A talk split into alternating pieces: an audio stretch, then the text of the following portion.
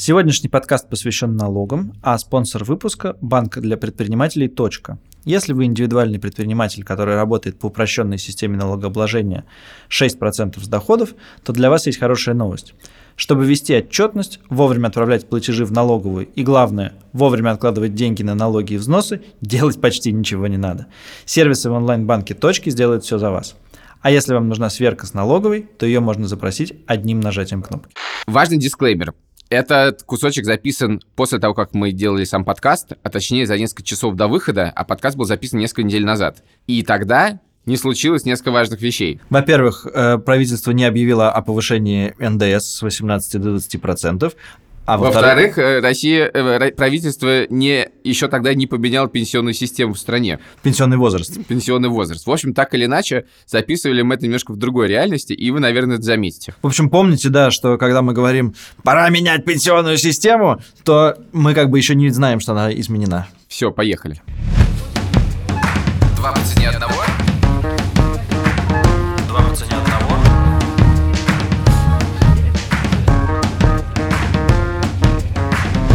Привет, это подкаст «2 по цене 1», его ведущий Илья Красильщик, то есть я... Ой, что, начали уже? Да, давай, ты кто? И Саша Поливанов. То есть ты.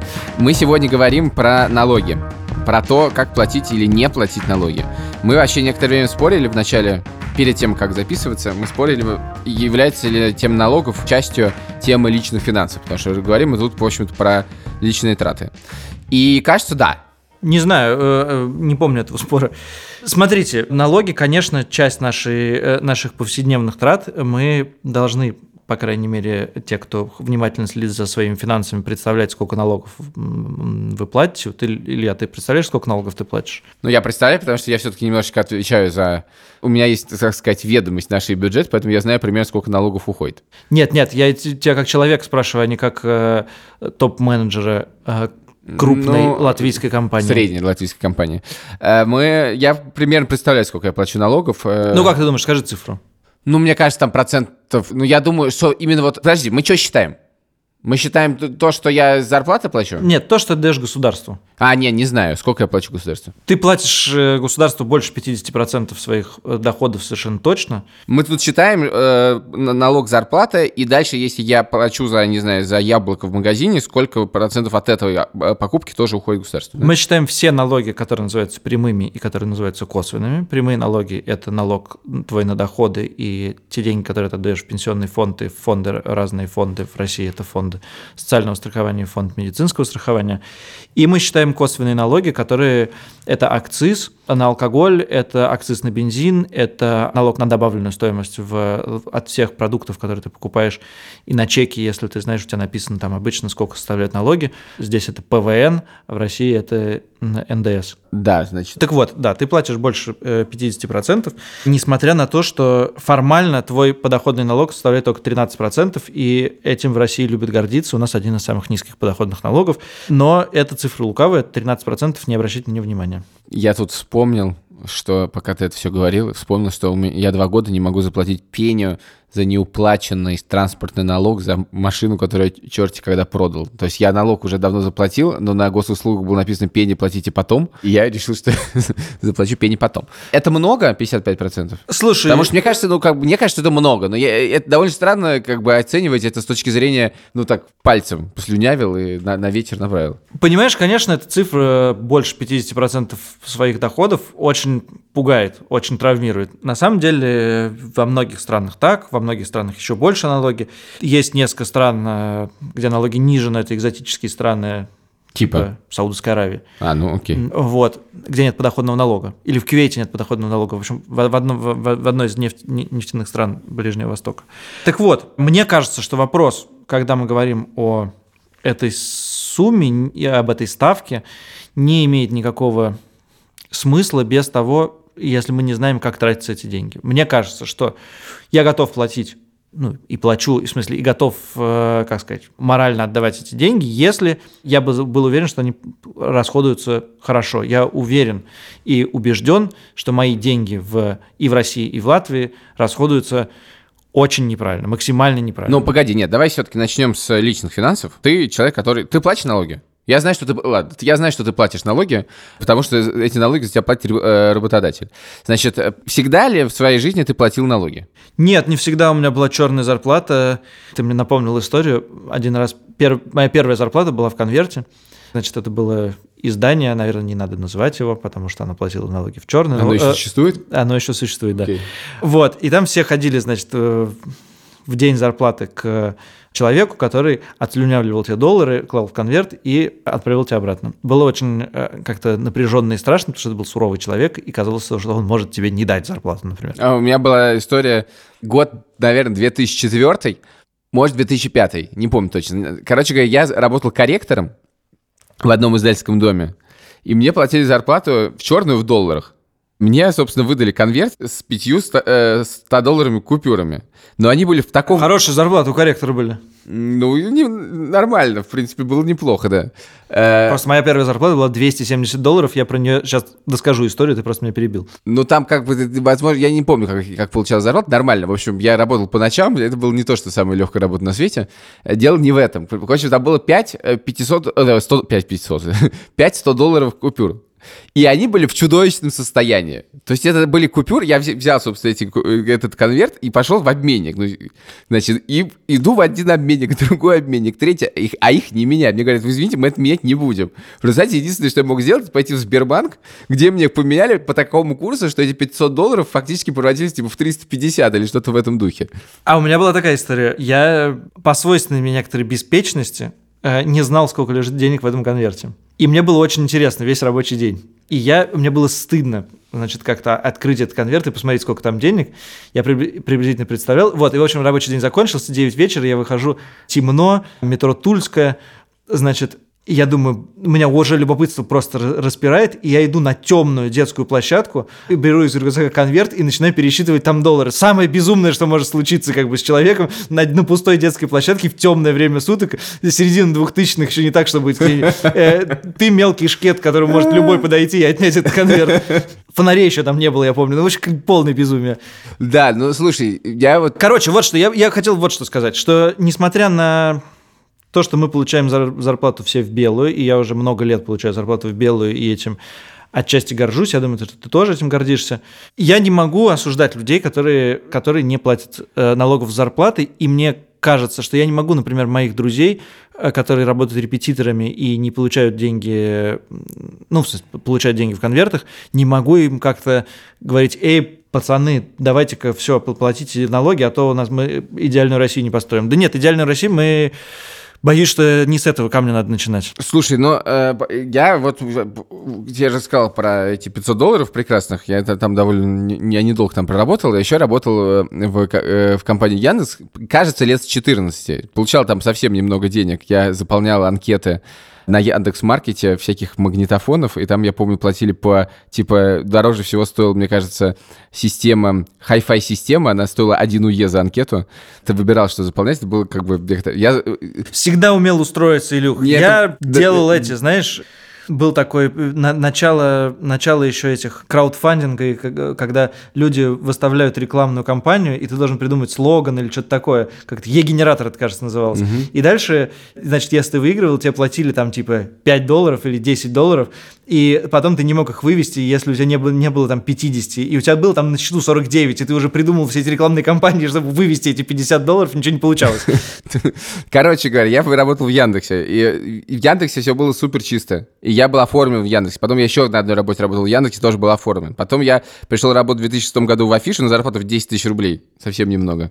И я тоже был оформлен супер чисто. Все это было абсолютно законно. Или я там делал полосу для журнала Esquire, примерно тоже в году 2006. И получал все очень законно. Я этим гордился. Я считал, что вот она новая... Вот все эти конверты, это прошлый век, это неприлично. Мне казалось, что это вопрос приличия некоторого. Что интересно, то, что это приличие в моей голове распространяется на работодателя, но совершенно не распространяется на мои собственные... То есть, если мне кто-нибудь вдруг заплатит что-то в конверте, а такое иногда бывает, что уж там, я ничего с этим делать не буду. То есть заплатили и заплатили. Вообще-то, как бы это значит, что я какие-то налоги действительно не плачу. Я знаю одного человека, одну мою знакомую, которая очень принципиальный человек, переехала когда начались все события в Украине, она переехала в Одессу принципиально, потому что не могла в них. И она, значит, пошла туда на работу на какую-то, и ей сказали, вот будет такая зарплата, она сказала, окей, только в чистую. И у них немножко вылезли глаза на лоб, она, значит, что-то заставила что-то их сделать, и она начала получать чистую зарплату.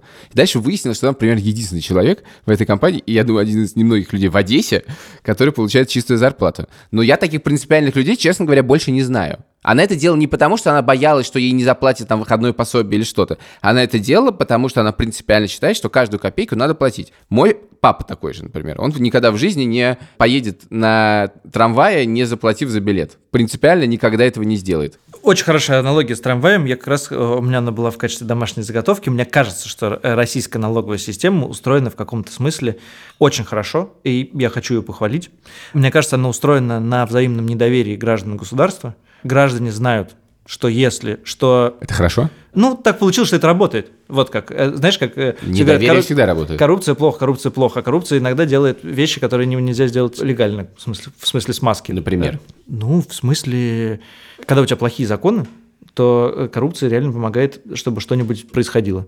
Это от здоровья...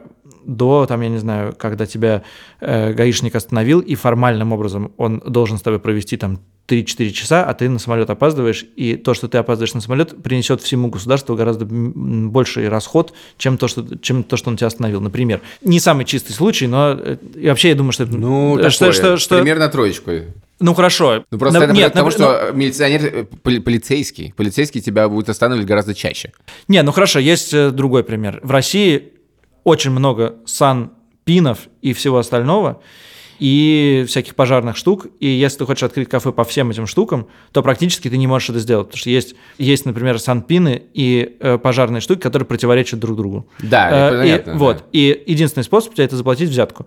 Это тот случай, когда ты платишь взятку, чтобы что-то в экономике работало. Да, потом у тебя зимняя вишня. Думаю, что зимняя вишня получается все-таки не из-за этого, хотя, но это... удар немножко ниже пояса, в смысле, что мы тогда сейчас будем просто это обсуждать. Ну, в смысле, окей, ладно, давай про коррупцию, может быть, даже можно отдельно поговорить будет в отдельном выпуске, давай уйдем от коррупции, мне, конечно, не договоримся, это будет слишком. Тем более, что это проброс. Да, проброс давай, сказано. Хорошо, давай. В общем, налоговая система устроена на взаимном недоверии, люди не доверяют государству и знают, что если у них появляются какие-то доходы, то с них как бы... можно не платить налоги или как-то, значит, это скрывать, и это, в принципе, нормально, и государство тоже об этом знает. И почему люди так делают? Потому что они доверяют государству то, как оно потратит деньги, потому что государство тратит деньги самым безумным образом. На Ротенбергов, на армию, на, я не знаю, что еще, на зарплаты чиновникам каким-нибудь совершенно безумным, которых вообще не должно быть, и так далее. И есть государство, которое знает, что... люди ему не доверяют, и оно тоже людям не доверяет. Поэтому оно придумало такую систему. Мы будем брать с тебя деньги, не спрашивая, когда ты не знаешь. Мы будем брать деньги с работодателя, а не с тебя лично. Ты не должен ходить в налоговую, ты не должен вообще с этим париться. Просто мы будем тебя забирать, часть твоей зарплаты, и ты об этом знать не будешь. Как бы недоверие, все плохо, удивительным образом эта система работает. И эта система неплохо работает. Она работает так хорошо, что я не уверен, что ее нужно разрушать и вводить, например, я не знаю, прогрессивную шкалу, которая нарушит этот баланс. Сейчас баланс такой. Все не доверяют друг другу, и все хорошо живут. Значит, подожди. Твоя штука про... Почему про трамвай-то я сказал? Мне кажется, что это очень похоже на систему того, как ты действительно платишь за общественный городской транспорт. Вот мне кажется, что люди, в принципе, имеют право не платить налоги, как они имеют право не ездить в автобусе без билета, зная, что если придет контролер, то они должны заплатить. И то же самое с налогами. Если ты готов потом платить штраф с этого, то я не вижу в этом никаких проблем. Но наше государство делает так, чтобы контролеров не было, а был турникет на входе, который как бы автоматически списывал все деньги. Да, во-первых, я тебе хочу сказать, что когда в российском транспорте входит контролер, это очень неприятные сцены, потому что начинается дикий срач. Одних с другими. И я не уверен, что и как бы это очень плохое вообще отношение государства с гражданами. В принципе, они как бы вместе должны быть, а не сраться друг с другом. Это не очень хороший вариант. Второе, я тебе хотел сказать про то, что как бы вот взаимное недоверие государство делает так, что работодатель платит, а гражданин не думает. Значит, тебе не кажется, что это очень нечестная схема, в которой государство делает так, чтобы основная масса населения про это не думала? Но самая активная часть населения, а именно работодатели, все те, кто делают бизнес, те, кто делают активные действия, в результате вся ответственность ложится на них. Ну это же свинство какое-то. Я думаю, что это в какой-то смысле оправданное свинство. Я говорю, что если бы эта система не работала, я бы был ей не рад. Сейчас она работает. Значит, что я хотел сказать про это? Мне кажется... У меня опять ушла мысль. Хорошо, я тебе вот еще скажу. Пока ты возвращаешь свою мысль, я тебе хочу сказать вот что. Значит, я недавно читал пост в Фейсбуке, не помню, кто его написал, он был довольно популярен, что предлагает концепция новой России. Как сделать так, чтобы Россия изменилась мгновенно? Значит, сделать так. Работодатели больше не платят вообще никакие налоги. Вообще все налоги начинают платить граждане. Просто ты получаешь все деньги, которые ты должен был получить. Просто полностью. Твоя зарплата вырастает примерно в 1,5-2 раза. Ну, не в 2, но там очень сильно возрастает твоя зарплата. Но дальше, дорогой друг, бери и плати эти деньги, заполняй декларации, и после этого мы получим другую Россию, потому что люди начнут понимать, сколько денег они отдают государству. Вот это кажется мне страшной глупостью с двух сторон. Первая с практической. Если мы представим, что это действительно произошло, то будут переполнены суды, тюрьмы и все остальное. Значит, во-вторых, конечно, никто не будет с этим париться, а если ты не паришься с уплатой налогов, то приходят контролирующие органы и карательные всякие органы. Это первое. Второе, с теоретической точки зрения, мне тоже кажется это сомнительным, потому что есть, да, такая мысль, что вот в Америке, значит, ты... Когда приходишь за кроссовками, у тебя одна цена на кроссовки, потом ты приходишь на кассу, и у тебя другая цена на кроссовки, потому что в ценник не включен изначально налог, там, местный налог. Или в Швеции ты приходишь в алкогольный магазин, смотришь на ценник, радуешься, приходишь на кассу, у тебя ценник, там, я не знаю, на 20% больше, потому что тара не включена, потому что ты должен думать о сохранении тары. И вот если такие вещи в России вести, то наступит мир, прекрасный мир. Мне так не кажется, если честно. Мне не кажется это по такой причине, что даже если все узнают, какие у них налоги, и все будут этим недовольны, то дальше ничего не произойдет. Потому что корреляции между довольством и недовольством граждан и политической системой нет никакой в России. Она более-менее, деньги и политика твои личные очень мало связаны. Поэтому ждать, что из-за этого что-то произойдет, ничего не произойдет. У нас в курс доллара за 2 месяца вырастает в 2 раза. Ничего не происходит. Люди, реальные доходы населения падают в течение 4, что ли, лет. Ничего не происходит. Никакой связи здесь нет. Ну, я на самом деле с тобой согласен. Мне нравится эта идея, как в вакууме. Но в реальности произойдет, я думаю, что произойдет следующее. Федеральная налоговая служба наймет примерно еще 100 тысяч человек, которые будут пытаться вытрясти эти деньги из несчастного населения. Потому что население к моменту, когда должна будет платить налоги, у них эти деньги, их просто физически не будет, потому что так эта работа не будет. Тем не менее, мне все-таки кажется, что если мы всегда будем говорить, что... Ну, то есть, у тебя такая позиция, она очень цельная, но, на мой взгляд, довольно чудовищная. Ты говоришь, вот, государство очень хорошо работает на взаимном недоверии. Взаимное недоверие — это значит, что мы никогда не будем считать, что мы государство. Если мы никогда не будем считать, что мы государство, тогда все, что нам не нравится в этом государстве, будет таким же, каким и было раньше. Мне кажется, что налоги являются очень важной частью государства, и если это будет происходить так, как сейчас происходит, то мы просто россияне не поймут, что они являются полноправными участниками процесса. Они им что-то дали. Потому что в каком-то смысле они не являются участниками полноправного процесса, потому что 40% российского бюджета федерального – это нефтегазовые доходы, которые к россиянам не имеют никакого отношения.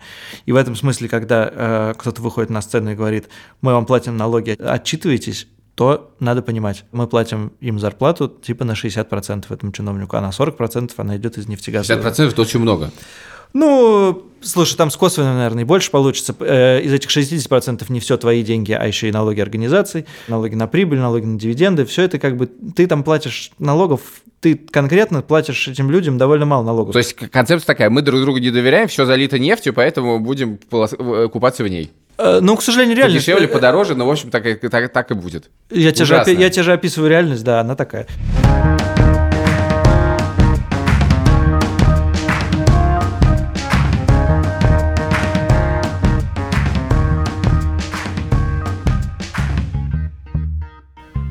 Спонсор сегодняшнего выпуска – банк для предпринимателей «Точка», который постоянно придумывает удобные сервисы для своих клиентов. Например, если вы пользуетесь упрощенкой 6% с доходов и боитесь пропустить время, когда нужно заплатить налоги и взносы, и вообще не уверены, сколько именно нужно платить, вам поможет сервис «Копилка», встроенный в личный кабинет. Он будет накапливать все эти деньги и отправлять вместо вас.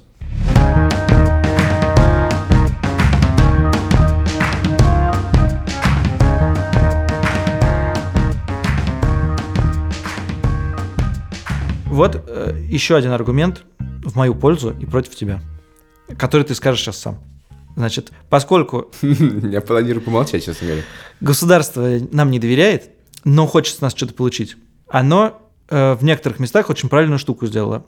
Максимально упростило налоги. И даже она говорит, государство, мы с тебя кое-что недополучим, но как бы нам важно, чтобы ты хоть что-то отдавал, и для этого мы сделаем все очень просто. И налоговые системы для малого бизнеса в России устроены грандиозным образом, непредставимо грандиозным образом, как в Европе. Окей, да? А это все же растет из недоверия. Ну, давай. Мы тебе не доверяем, поэтому плати нам хоть что-нибудь, но плати. То, как это сделано в России... Это просто невероятно, если честно. Я не знаю вообще, есть ли это такое где-то еще. Наверное, есть, но это просто невероятно. Во-первых, насколько я понимаю, реформа... Ну, это немножко в другую сторону, но реформа налоговая в начале 2000-х, когда вы сделали плоскую шкалу с 13%, она суперуспешная? Она суперуспешная, и важно помнить про это, что это не только... Налоговая реформа была состояла не только в плоской шкале и 13%, но и в большом количестве упрощений. Например, вообще количество существующих налогов в России уменьшилось в 3 раза, с 55 до 16, что ли, ну, в таком духе. Ну да, ну то есть вообще, насколько я понимаю, в России не то чтобы... Прям плохая система налогообложения, она довольно неплохая. Так я же тебе и говорю, она работает. Вот, я хочу сказать, ну, то есть на самом деле мы не понимаем, в общем-то, честно говоря, своего счастья. Вы, точнее, мы больше в Латвии находимся, потому что система ИП, которая существует в России, она просто невероятна. И просто для понимания, вы можете при оборотах до 150 миллионов рублей, 150 миллионов рублей, 2 миллиона, факинг 2 миллиона евро. При этих оборотах, и если в вашем ИП работает до 100 сотрудников, 100 человек в компании, у вас упрощенная система налогообложения, это упрощенная отчетность, действительно упрощенная отчетность, вы можете делать это даже не сами, а подключить какой-нибудь сервис, какой сейчас все модные банки предоставляют такие сервисы, и платить 6% налогов. 6% налогов, и все. Это невероятно. Или, например, есть система патентов. Например, система патентов, насколько я понимаю, устроена следующим образом. Например, вы экскурсовод в Москве, и вы хотите работать экскурсоводом в Москве. Вы можете купить патент и один раз, или, кажется, даже можно эту сумму разбить на несколько платежей, заплатить фиксированную сумму в год и больше не делать ничего. Знаешь, как считается эта сумма? Нет. Сумма считается следующим образом. У тебя есть в регионе установлен базовый доход, то есть... как бы средний, сколько примерно может заработать экскурсоводом, считает в городе Москве за год, да, и это фиксированная сумма, она есть такая табличка на каждый регион, где ты можешь посмотреть эту сумму. Значит, в Москве считается, что экскурсовод, в год зарабатывает, базовый доход 300 тысяч рублей. Значит, дальше от этих 300 тысяч рублей берется 6%, то есть 18 тысяч рублей, ты платишь их в год, и все. И дальше ты будешь работать. И вообще у тебя может работать еще в этом бюро экскурсоводов по патенту 10 человек. Все! Это это все, что ты платишь. Это невероятно. Для сравнения, вот в государстве Латвии, я думаю, что это средняя европейская ситуация. Есть система микропредприятий, которая тоже дает тебе возможность платить меньше налогов, если ты микробизнес. Оборот до 40 тысяч евро, 40 тысяч евро, это, соответственно, там в районе 3 миллионов рублей, 3 миллиона, 150 миллионов. Зарплаты там не могут быть больше, по-моему, там 700 евро, что-то такое. Людей там не может быть больше там нескольких человек, и налог будет гораздо выше, чем 6%, гораздо выше. То есть в России, на самом деле, для малого бизнеса, хотя, честно говоря, я не могу назвать оборот 150 миллионов рублей в год малым бизнесом, вот простите меня, устроен налоговый рай. Это прям какой-то офшор глобальный на самой большой стране мира. Иншор. Иншор. Мне нравится такая аналогия, как во всем мире устроено отношение с законами и их исполнением. Значит, что есть всего 4 типа. Есть страны, где очень много законов и где умеют их исполнять, типа Германия. Умеют их исполнять, и они... Извини, я, кстати, поспорил бы. Там, конечно, умеют их исполнять, но законов там надо слишком много. Регулирование в Германии. Нет, я не говорю... интернета прям немножечко слишком. Я не говорю, что это хорошо, я говорю, что так устроено. Есть страны, где мало законов, и как бы хорошо умеют за ними смотреть. Ну, назовем, я не знаю, какую-нибудь... Мне почему-то хочется назвать Эстонию, но... Допустим, даже Америка, наверное. Скорее Америка, да. Ну, там раз... Ну, да. И есть, наконец, две вещи, где мало законов и не умеют за ними смотреть. Это какие-нибудь не самый удачный пример развивающихся стран. И есть страны, где самая худшая ситуация, где очень много законов и совершенно ад с их исполнением.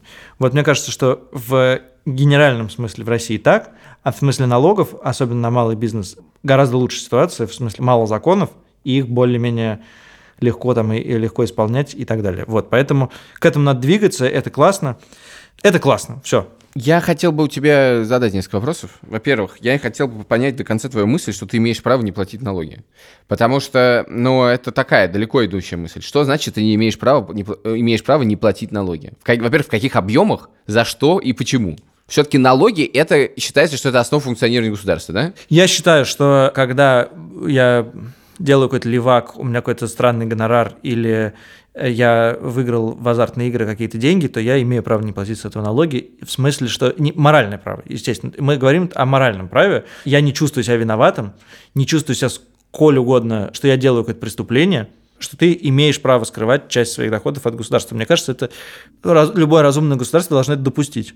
Но российское государство это очевидным образом допускает в каком-то виде, то есть оно закрывает глаза на это, потому что я думаю, что просто руки не доходят. Но в целом одна из главных функций государства – собрать с тебя все налоги, все, которые может, и сделать так, чтобы ты их отдал. Нет, одна из главных функций государства в том, что мне хорошо жилось. Что должно случиться, чтобы ты начал платить, чтобы у тебя в голове поселилась мысль, ага, я должен сделать так, чтобы я заплатил государству все, потому что... Что должно случиться? Потому что... Это интересный вопрос. Не знаю. Помнишь, мы с тобой обсуждали на подкасте про пиратство, что когда появляется очень удобный сервис, то мы автоматически начинаем меньше пиратить. Не уверен, что здесь это достаточное условие. Мне по-прежнему кажется важным условием то, что я был уверен, что государство потратит эти деньги не то, что лучше меня, а хотя бы хоть сколько-нибудь мне на пользу, а не... отдаст в карман Геннадию Тимченко, Аркадию Ротенбергу, не вбухает их в какой-нибудь бессмысленный футбольный клуб «Амкар», или, я не знаю, или просто разбросает их по дороге, или что-нибудь еще. То есть правильно я понимаю, что тебе нужна простая система, чтобы эти деньги отдать, с одной стороны? Я, кстати, не уверен, что она довольно сложная сейчас, но окей, тебе нужен максимально упрощенный способ эти деньги отдать, и легкий, и быстрый. А с другой стороны... максимальное понимание, что ты за это получишь. Не понимание, а максимальное понимание за то, что я получу за это что-то хорошее. Окей, хорошо. Есть еще одна вещь про налоги, которая мне не дает покоя. Она такая. Очень много людей считает, что мы очень много платим налогов и очень мало получаем взамен. Я, в общем, один из таких. Но есть такая штука, как пенсии. Мы платим довольно большой налог на пенсии, 22% от зарплаты платят работодатели, которые идут в пенсионный фонд. Но пенсионному фонду этих денег не хватает, чтобы выплатить все пенсии. И оно берет у государства из федерального бюджета то, что называется трансфер. Вот как ты думаешь, при общих доходах федерального бюджета в 15 триллионов рублей, сколько оно должно дополнительно отдать на пенсии еще, помимо наших налогов? Хороший вопрос. Значит, положим, в России, 50 миллионов пенсионеров. Да, там около того. Положим, сколько пенсий сейчас? Я не знаю, сколько пенсий. Пенсия 10-11 тысяч. 10-11 тысяч. Значит, во всяком случае, в Москве с надбавками 10, вполне возможно, 10-11 тысяч пенсии. Это значит, что если 50 миллионов на 10 тысяч, получается, что у нас там? 50 миллиардов, 500 миллиардов рублей. Что-то мало. Странно получилось. Короче, не знаю, скажи мне, пожалуйста. Еще... Калькулятор в прямом эфире у нас не вышел. Еще 3,5 триллиона рублей из 15 триллионов уходят в пенсионный фонд из трансфер-бюджета. То есть там 22-24% каждый год. То есть 25% федерального бюджета, помимо трат пенсионного фонда, уходит на пенсию. Да. И бюджет пенсионного фонда, если я не ошибаюсь, на 40% состоит из бюджетного трансфера. Это что означает? Звучит довольно ужасно. Это что означает? Что при нынешней системе налогообложения на пенсию мы, если мы закрываем эту дырку из бюджета, мы, либо на 40% сокращаем все пенсии, и это реальное, при нынешней системе налогообложения, реально сколько наше государство может платить пенсионерам. Или, соответственно, мы должны... вот эти 40% мы должны как-то компенсировать. И это что означает? Это означает, что вообще все разговоры о том, что пенсионный возраст 55 и 60 лет может быть повышен, не самые бессмысленные разговоры в мире. Но также это еще означает, что пенсионный фонд тратит огромное количество денег неправильно. Я в этом абсолютно убежден. И у нас такая система пенсий, что люди могут выйти на пенсию, например, в 40 лет. Или особенно это... Есть некоторый перечень профессий, например, там в балете люди выходят очень рано на пенсию. Но ладно, балет я как-то переживу, но вот то, что люди из армии, полиции и... 35 балет, такого рода, по-моему, в 35, да. Получают пенсии в 40 лет, живут еще вторую жизнь за счет государства, получают все эти бессмысленные надбавки, которые они получили за то, что они сидели на попе ровно. Не обижайтесь на меня, все, да, но мне правда кажется, что это очень нечестно по отношению ко всем остальным, и главное, что это непонятно откуда. Но как только ты начинаешь это реформировать, это самоубийство. Невозможно взять у людей и отнять пенсию. Поэтому система такая непоротливая. Поэтому каждый год 3,5 триллиона рублей отправляются на пенсии, и все жалуются, что пенсии маленькие, они на самом деле маленькие по европейским стандартам, и это какой-то замкнутый круг. Мы не можем повышать пенсии бесконечно, не беря деньги из федерального бюджета. Если мы берем деньги из федерального бюджета, то на все остальное не хватает денег. Прости, у меня вопрос. При чем тут разговор про наши налоги? Потому что... Социальные страховые взносы, это тоже наш налог. Это мы тоже... Ты имеешь в виду, что пока государство настолько, по-твоему, неправильно тратит деньги, ты имеешь право не быть до конца с ним честным. Да, и я еще хочу обратить внимание, что если вообще-то... Я начинал с другого. Этот тезис, я согласен с ним. Но мой тезис заключается в том, что если вообще-то по-честному, если мы хотим, чтобы пенсионеры получали 10-11 тысяч рублей в год, то, может быть, нам нужно... В месяц. То, может быть, нам нужно платить больше налогов. И в этом смысле то, что мы платим такое количество налогов, это далеко не предел. Ну, в смысле, что я представляю себе ситуацию, при которой мы будем платить больше налогов, если, опять же, произойдут вещи с государством хорошие. Ну, мы так мало... Значит, тут я скажу, что... Мы так мало думаем про собственные налоги, но про собственную пенсию мы думаем еще меньше, мне кажется. Это совершенно самый скучный разговор на свете, это про собственную пенсию. Я это много раз сталкивался с этим, когда мы делали какие-нибудь материалы, и надо рассказать про пенсию, и невозможно это сделать интересно, и люди не готовы думать про свою пенсию. А про пенсию очень классный тезис есть.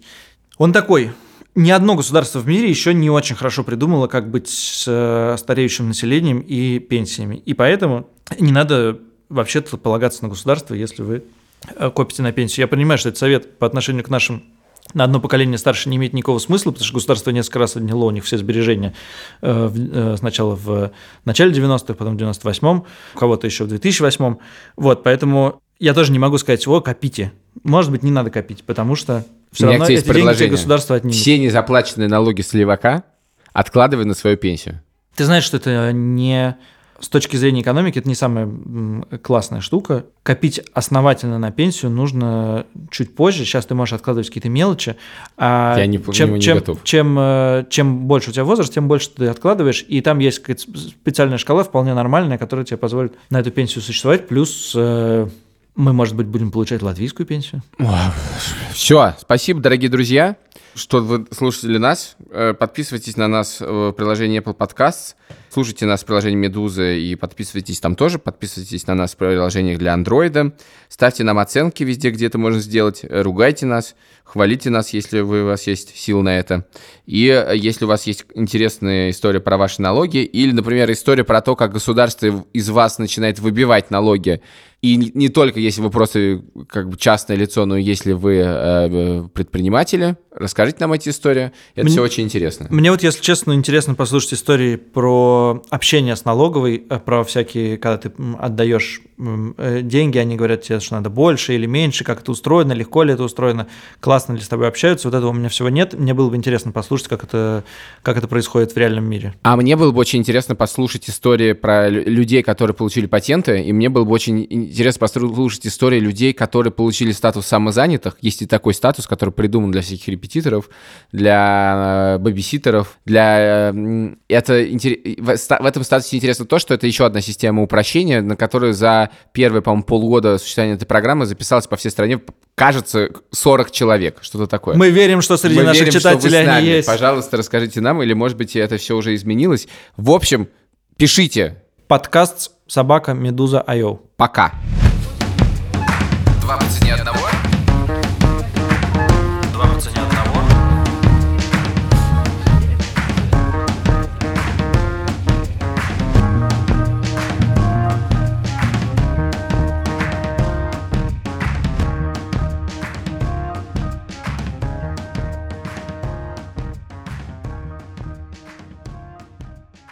Сегодняшний подкаст был посвящен налогам, и вы увидели, что мы в них полные профаны. А вот банк для предпринимателей «Точка» на этом деле уже съел собаку и для своих клиентов придумал способы автоматизировать уплату налогов и взносов, подготовку отчетности, запрос сверки с налоговой и всякие другие удобные штуки, которые делают жизнь индивидуальных предпринимателей гораздо проще.